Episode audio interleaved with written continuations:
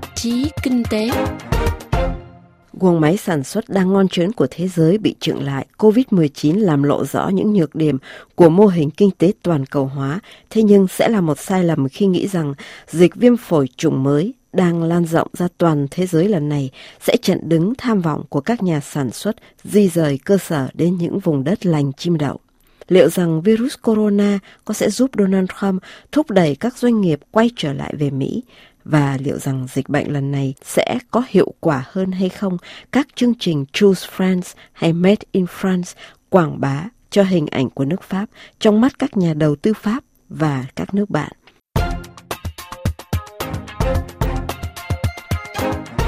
Với covid mười chín, dây chuyền sản xuất của hầu hết mọi ngành nghề đều bị đe dọa gián đoạn. Chỉ cần các nhà máy ở tận Vũ Hán đóng cửa trong nhiều tuần lễ cũng đủ để nhân viên làm việc trong nhà máy ở mãi tận miền Trung Serbia của hãng xe hơi Ý Fiat Chrysler phải nghỉ việc bất đắc dĩ.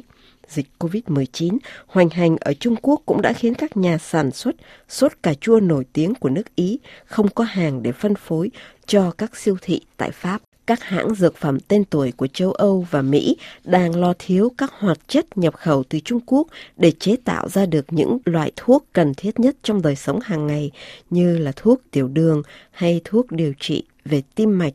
Không chỉ có các nhà bào chế của châu Âu hay Mỹ lo lắng vì họ đã khoán trắng cho các tập đoàn Trung Quốc để sản xuất các hoạt chất cần thiết, mà ngay cả Ấn Độ, một nguồn cung cấp quan trọng khác cho các viện bào chế, cũng phải nhập đến tám mươi phần trăm các hoạt chất made in China. Câu hỏi đặt ra là vì sao từ khi dịch bệnh còn mới chỉ khoanh vùng ở Hoa Lục thì các công ty lớn nhỏ của Âu Mỹ đều đã dự báo là mức sản xuất phải sút giảm trong những tháng sắp tới. Câu trả lời khá đơn giản. Trong thế giới đã mở rộng, dây chuyền sản xuất đã được quốc tế hóa. Thí dụ như những thiết bị phụ tùng cho phép sản xuất ra từ chiếc điện thoại thông minh cho đến động cơ của máy bay Airbus hay Boeing đều được nhập từ khắp mọi nơi. Trong cuộc chạy đua tìm lợi nhuận và cắt giảm tối đa các chi phí sản xuất thì các doanh nghiệp đã dẹp bớt rất nhiều các nhà kho. Thậm chí một số công ty còn chủ trương là không cần phải thuê đất để dựng bãi kho gần các nhà máy. Bởi quản lý các nhà kho như vậy vừa tốn chỗ vừa tốn kém, trong lúc mà trên nguyên tắc thì hàng vẫn được cung cấp đều đặn. Hệ quả kèm theo là Trung Quốc ho các nhà máy phải đóng cửa dài ngày, lập tức các cơ sở sản xuất ở tận nửa vòng trái đất cũng có thể thiếu nguyên liệu để hoạt động. Trên thị trường tài chính, tuần lễ cuối của tháng hai, các chỉ số chứng khoán đã rơi xuống mức thấp nhất kể từ khủng hoảng tài chính toàn cầu hai nghìn không trăm lẻ tám đến hai nghìn không trăm lẻ chín, bốn mươi hai tỷ đô la bốc hơi. Trả lời đài R F I tiếng Việt, ông Eric Chaney, cố vấn kinh tế Viện Nghiên cứu Montaigne ở Paris, điểm lại tầm mức quan trọng của cỗ máy sản xuất Trung Quốc đối với thế giới ngày nay. Những tác động dây chuyền theo ông là điều tất yếu. Cỗ máy sản xuất tại Trung Quốc đã bị chững lại vì mục tiêu ngăn chặn virus corona lây lan. Kinh tế qua đó bị đình trệ. Vấn đề đặt ra là ngày nay, với G D P gần bằng hai mươi phần trăm tổng sản phẩm của địa cầu, Trung Quốc đã chiếm một vị trí rất quan trọng trên bàn cờ thế giới. Trung Quốc là một nguồn nhập khẩu lớn của thế giới và cũng là một khách hàng không thể thiếu của châu Âu, châu Mỹ hay nước Úc. Thành thử, các quốc gia này cũng bị vạ lây. bốn mươi phần trăm hàng dệt may của thế giới do Trung Quốc sản xuất. Về viễn thông, hai mươi lăm phần trăm cáp quang sử dụng trên toàn cầu được sản xuất ngay tại các nhà máy ở Vũ Hán. Chuyên gia Eric Chaney giải thích thêm virus corona đang làm lộ rõ những bất cập của mô hình kinh tế toàn cầu hóa hiện nay. Kể từ khi Bắc Kinh gia nhập Tổ chức Thương mại Thế giới đầu những năm hai nghìn, đã có rất nhiều các doanh nghiệp di rời cơ sở sản xuất sang Trung Quốc, là một thị trường lớn, có nhân công rẻ và một mô hình kinh tế có hiệu quả. Chọn Trung Quốc là một tính toán rất khôn ngoan. Tuy nhiên, chiến tranh thương mại Mỹ-Trung từ năm hai nghìn không trăm mười bảy đã bắt buộc giới đầu tư phải suy tính lại. Dịch covid mười chín có lẽ lại càng thôi thúc các chủ doanh nghiệp phải cân nhắc kỹ càng hơn cái được, cái thua trong quyết định đi tìm những địa bàn có nhân công rẻ để giảm giá thành. Dịch bệnh tại Trung Quốc lần này cho thấy chúng ta cũng phải trả giá cho mô hình toàn cầu hóa đó, và đôi khi là cái giá mà chúng ta không lường trước được. Rất có thể là với kinh nghiệm lần này, các doanh nghiệp sẽ phải tính tới chuyện thu hẹp khoảng cách về địa lý giữa các nhà máy và người tiêu dùng. Thảm họa sóng thần năm hai không một một cũng như là đợt lũ kéo dài trong nhiều tuần lễ ở miền Bắc Thái Lan cùng năm đã từng làm xáo trộn dây chuyền sản xuất của một số công ty trên thế giới. Rồi gần đây hơn, từ cuối hai không một bảy, chiến tranh thương mại Mỹ-Trung do Tổng thống Donald Trump khơi mào cũng đã khiến một số các công ty bắt đầu chuyển hướng đầu tư, quay trở về nguyên quán hoặc đi tìm những địa bàn mới.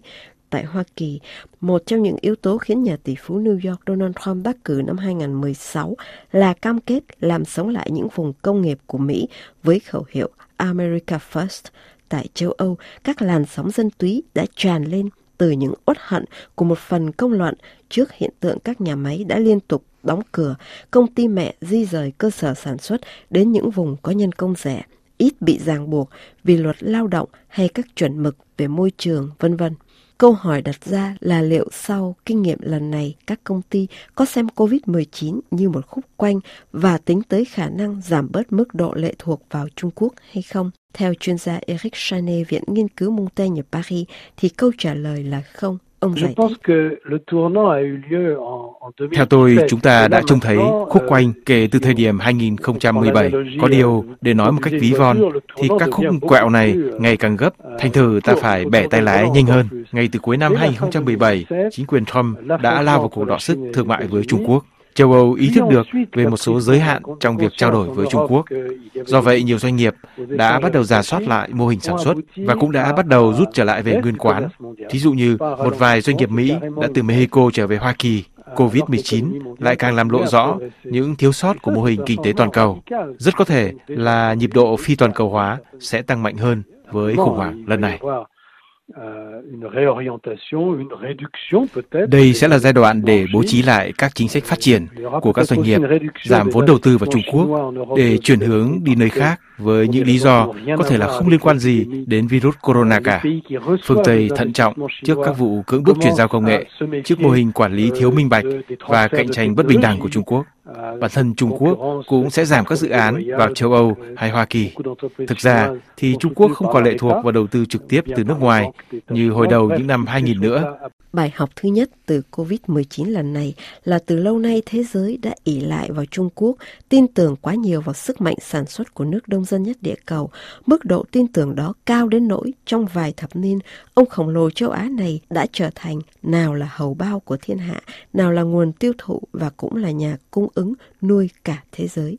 Bài học thứ nhì virus corona đem lại đó là trên con đường đi tìm lợi nhuận của các hãng xưởng, bất luận Đông Tây, tất cả đều đã trông thấy nguồn nhân lực dồi dào và rẻ của Trung Quốc, trông thấy thị trường rộng lớn một phẩy bốn tỷ dân, trông thấy lợi thế khi mà các nhà máy của Trung Quốc hoạt động hết công sức, nhà khói gây ô nhiễm cho môi trường và không khí, thì dân Trung Quốc hứng chịu.